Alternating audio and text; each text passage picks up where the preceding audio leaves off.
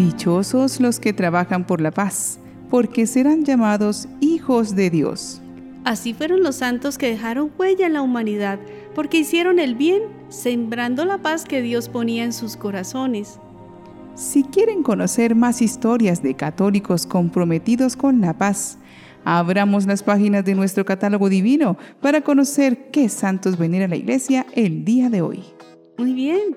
Los santos recordados hoy 22 de octubre son San Aversio, obispo, San Juan Pablo II, papa, San Benito de Macerac, eremita, San Duns Coto, obispo, San Leotadio, obispo, San Lupencio, abad y mártir, San Marón, obispo, San Marcos de Jerusalén, obispo, San Moderano, obispo, San Valerio de Langres, diácono y mártir, San Berecundo, obispo, Santas Nunilo y Alodia, vírgenes y mártires, y Santa Córdula, mártir.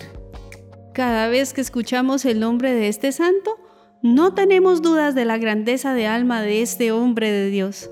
Es el Papa que nos invita a abrir las puertas a Cristo, San Juan Pablo II. Fue bautizado como Karol Joseph Wojtyla, nació en Wadowice, Polonia en 1920 fue el menor de los tres hijos de Karol Wojtyla y Emilia Kazorowska. Emilia tuvo un embarazo difícil cuando esperaba a Lolek, como le llamaron cariñosamente, a pesar de que los médicos le habían aconsejado que no continuara con él.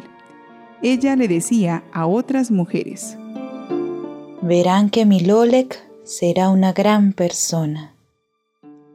Luego no pudo recuperar su salud Emilia falleció en 1929 cuando él tenía nueve años. Su hermana Olga murió antes de su nacimiento.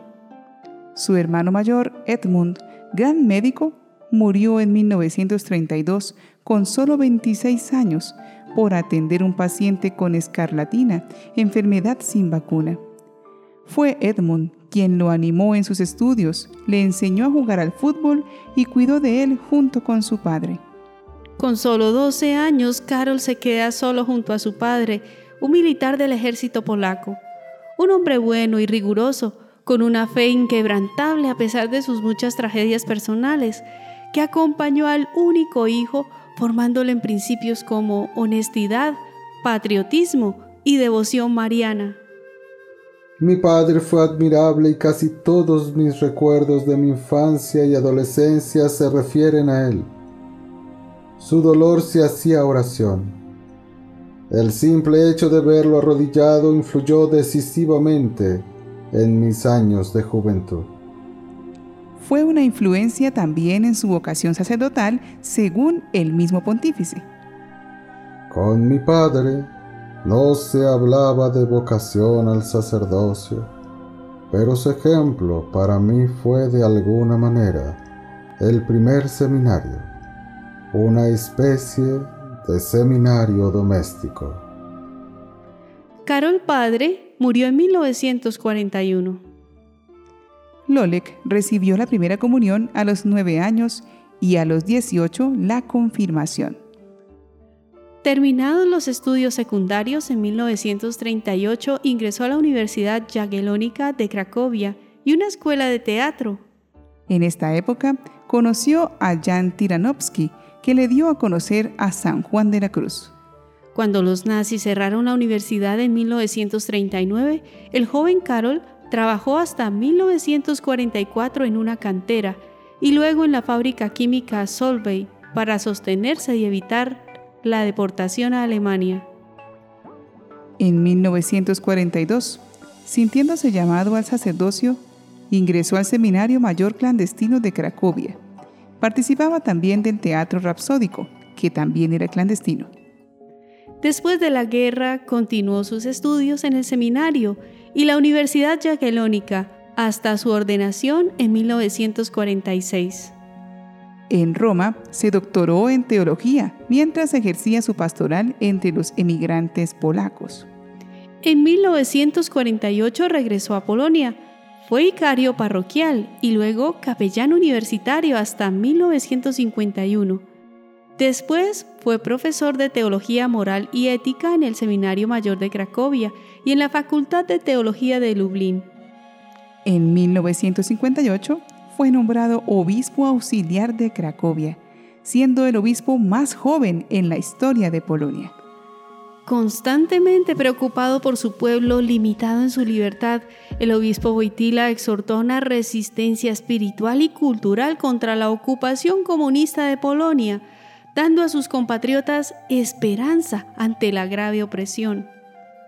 En 1964 fue nombrado arzobispo de Cracovia por Pablo VI, que lo creó cardenal en 1967, el segundo más joven de la época con solo 47 años de edad.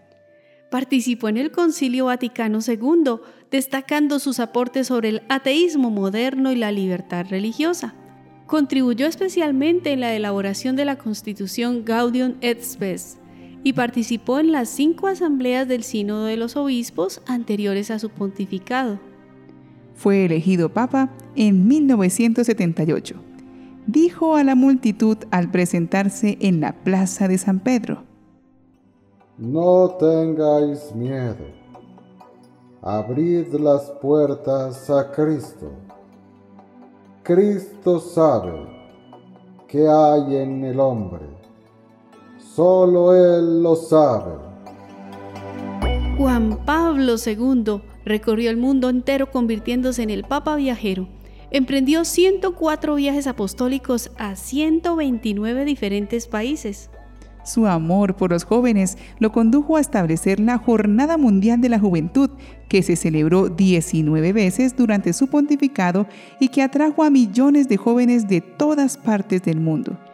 La preocupación del Papa por el matrimonio y la familia se demostró estableciendo el Encuentro Mundial de las Familias, también su catequesis de los miércoles sobre el amor humano y la fundación del Pontificio Instituto Juan Pablo II para estudios sobre el matrimonio y la familia.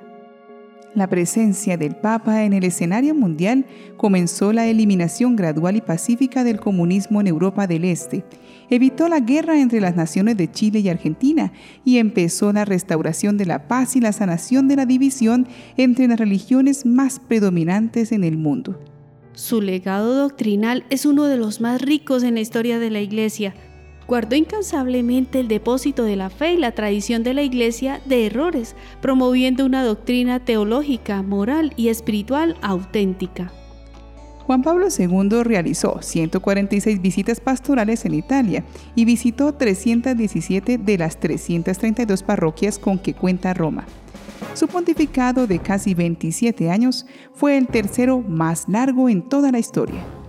Escribió 14 encíclicas, 15 exhortaciones apostólicas, 11 constituciones apostólicas y 45 cartas apostólicas. Al Papa se deben también cinco libros.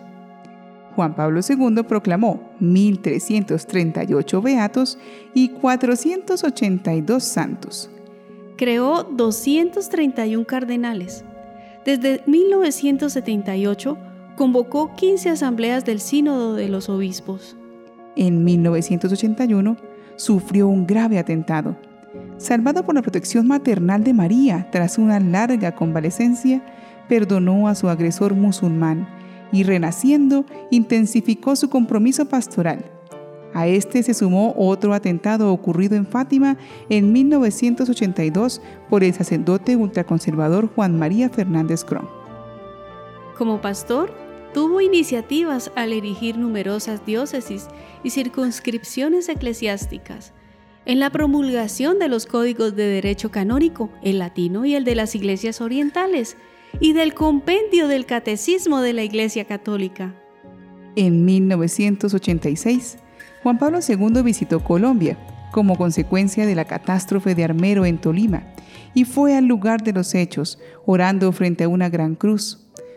Nombró el sitio como Camposanto en honor a las 25.000 víctimas de esa tragedia vivida una semana después de la toma del Palacio de Justicia en Bogotá, en el cual murieron 80 personas. En su pontificado hizo la primera visita de un papa a una iglesia luterana, una mezquita y una sinagoga, y la Jornada Mundial de Oración por la Paz. Juan Pablo II pidió perdón por los errores cometidos por la Iglesia Católica, entre ellos la condena de la Inquisición a Galileo Galilei por sus teorías científicas. Propuso momentos de particular intensidad espiritual, como el año de la redención, el año mariano y el año de la Eucaristía. Además, introducir la Iglesia en el tercer milenio con el jubileo del año 2000. Ningún papa se había encontrado con tantas personas como Juan Pablo II. Solo en las audiencias generales de los miércoles participaron más de 17.600.000 peregrinos, sin contar todas las demás audiencias especiales y ceremonias religiosas. En el año 2000 visitó Tierra Santa, con buenas relaciones con el pueblo palestino e Israel pidió perdón en el muro de las lamentaciones por los errores cometidos por los cristianos que persiguieron a los judíos. El amor de Cristo, este amor que va hasta el final, proclamado por Juan Pablo II con toda su vida, se hizo cada vez más comprensible para el mundo a medida que se acercaba el día de su regreso a la casa del Padre, siguiendo adelante a pesar de sus dificultades de salud. En su agonía, le dictó a su secretario Stanislao una carta en la que decía, Soy feliz, séanlo también ustedes. No quiero lágrimas. Recemos juntos con satisfacción. En la Virgen confío todo felizmente. También recordó a los jóvenes yo los he buscado y ahora ellos vienen a buscarme. Les doy las gracias. Sus últimas palabras fueron en polaco. Déjenme ir a la casa de mi padre. Murió el 2 de abril de 2005, a la víspera del Domingo de la Divina Misericordia Tenía 84 años. Fue beatificado en 2011 por Benedicto XVI con el proceso más corto de la historia reciente, con el milagro de la curación de Sor María Simón y de su propia vida. El Papa Francisco lo canonizó en el 2014. Oremos a este gran pastor que mostró el rostro sonriente y misericordioso de Dios para que la iglesia siga dando testimonio. Oh San Juan Pablo, bendice a la iglesia que tú has amado, servido y guiado, animándola a caminar con coraje por los senderos del mundo para llevar a Jesús a todos y a todos a Jesús. Bendice a los jóvenes que han sido tu gran pasión. Concédeles volver a soñar, volver a mirar hacia lo alto para encontrar la luz que ilumina los caminos de la vida en la tierra. Bendice las familias, bendice cada familia. Oh San Juan Pablo, desde la ventana del cielo donde te vemos junto a María, haz descender sobre todos nosotros la bendición de Dios. Amén. Su lema fue, todo tuyo. Realmente Juan Pablo II se entregó totalmente al amor de Dios, profundamente confiado en la protección de María. Escuchando esas grandes cifras de todo lo que el Papa Peregrino hizo, no nos puede quedar duda que quien pone su confianza en el Señor no quedará defraudado y todo le saldrá bien. Por eso dejó una huella de bondad y alegría en todo el mundo. También hay muchas personas que esperaban que en temas polémicos el Papa opinara a favor de lo que la sociedad actual promueve y no lo hizo. Por eso lo criticaron mucho. Pero es esta la ocasión en que podemos aprender que el Papa no es como un presidente o un escritor que da su propia opinión. El Papa es un vicario de Cristo, es decir, actúa en representación de Cristo y ejecuta todo de acuerdo al querer de Dios. Él no se acomoda a las tendencias de la época.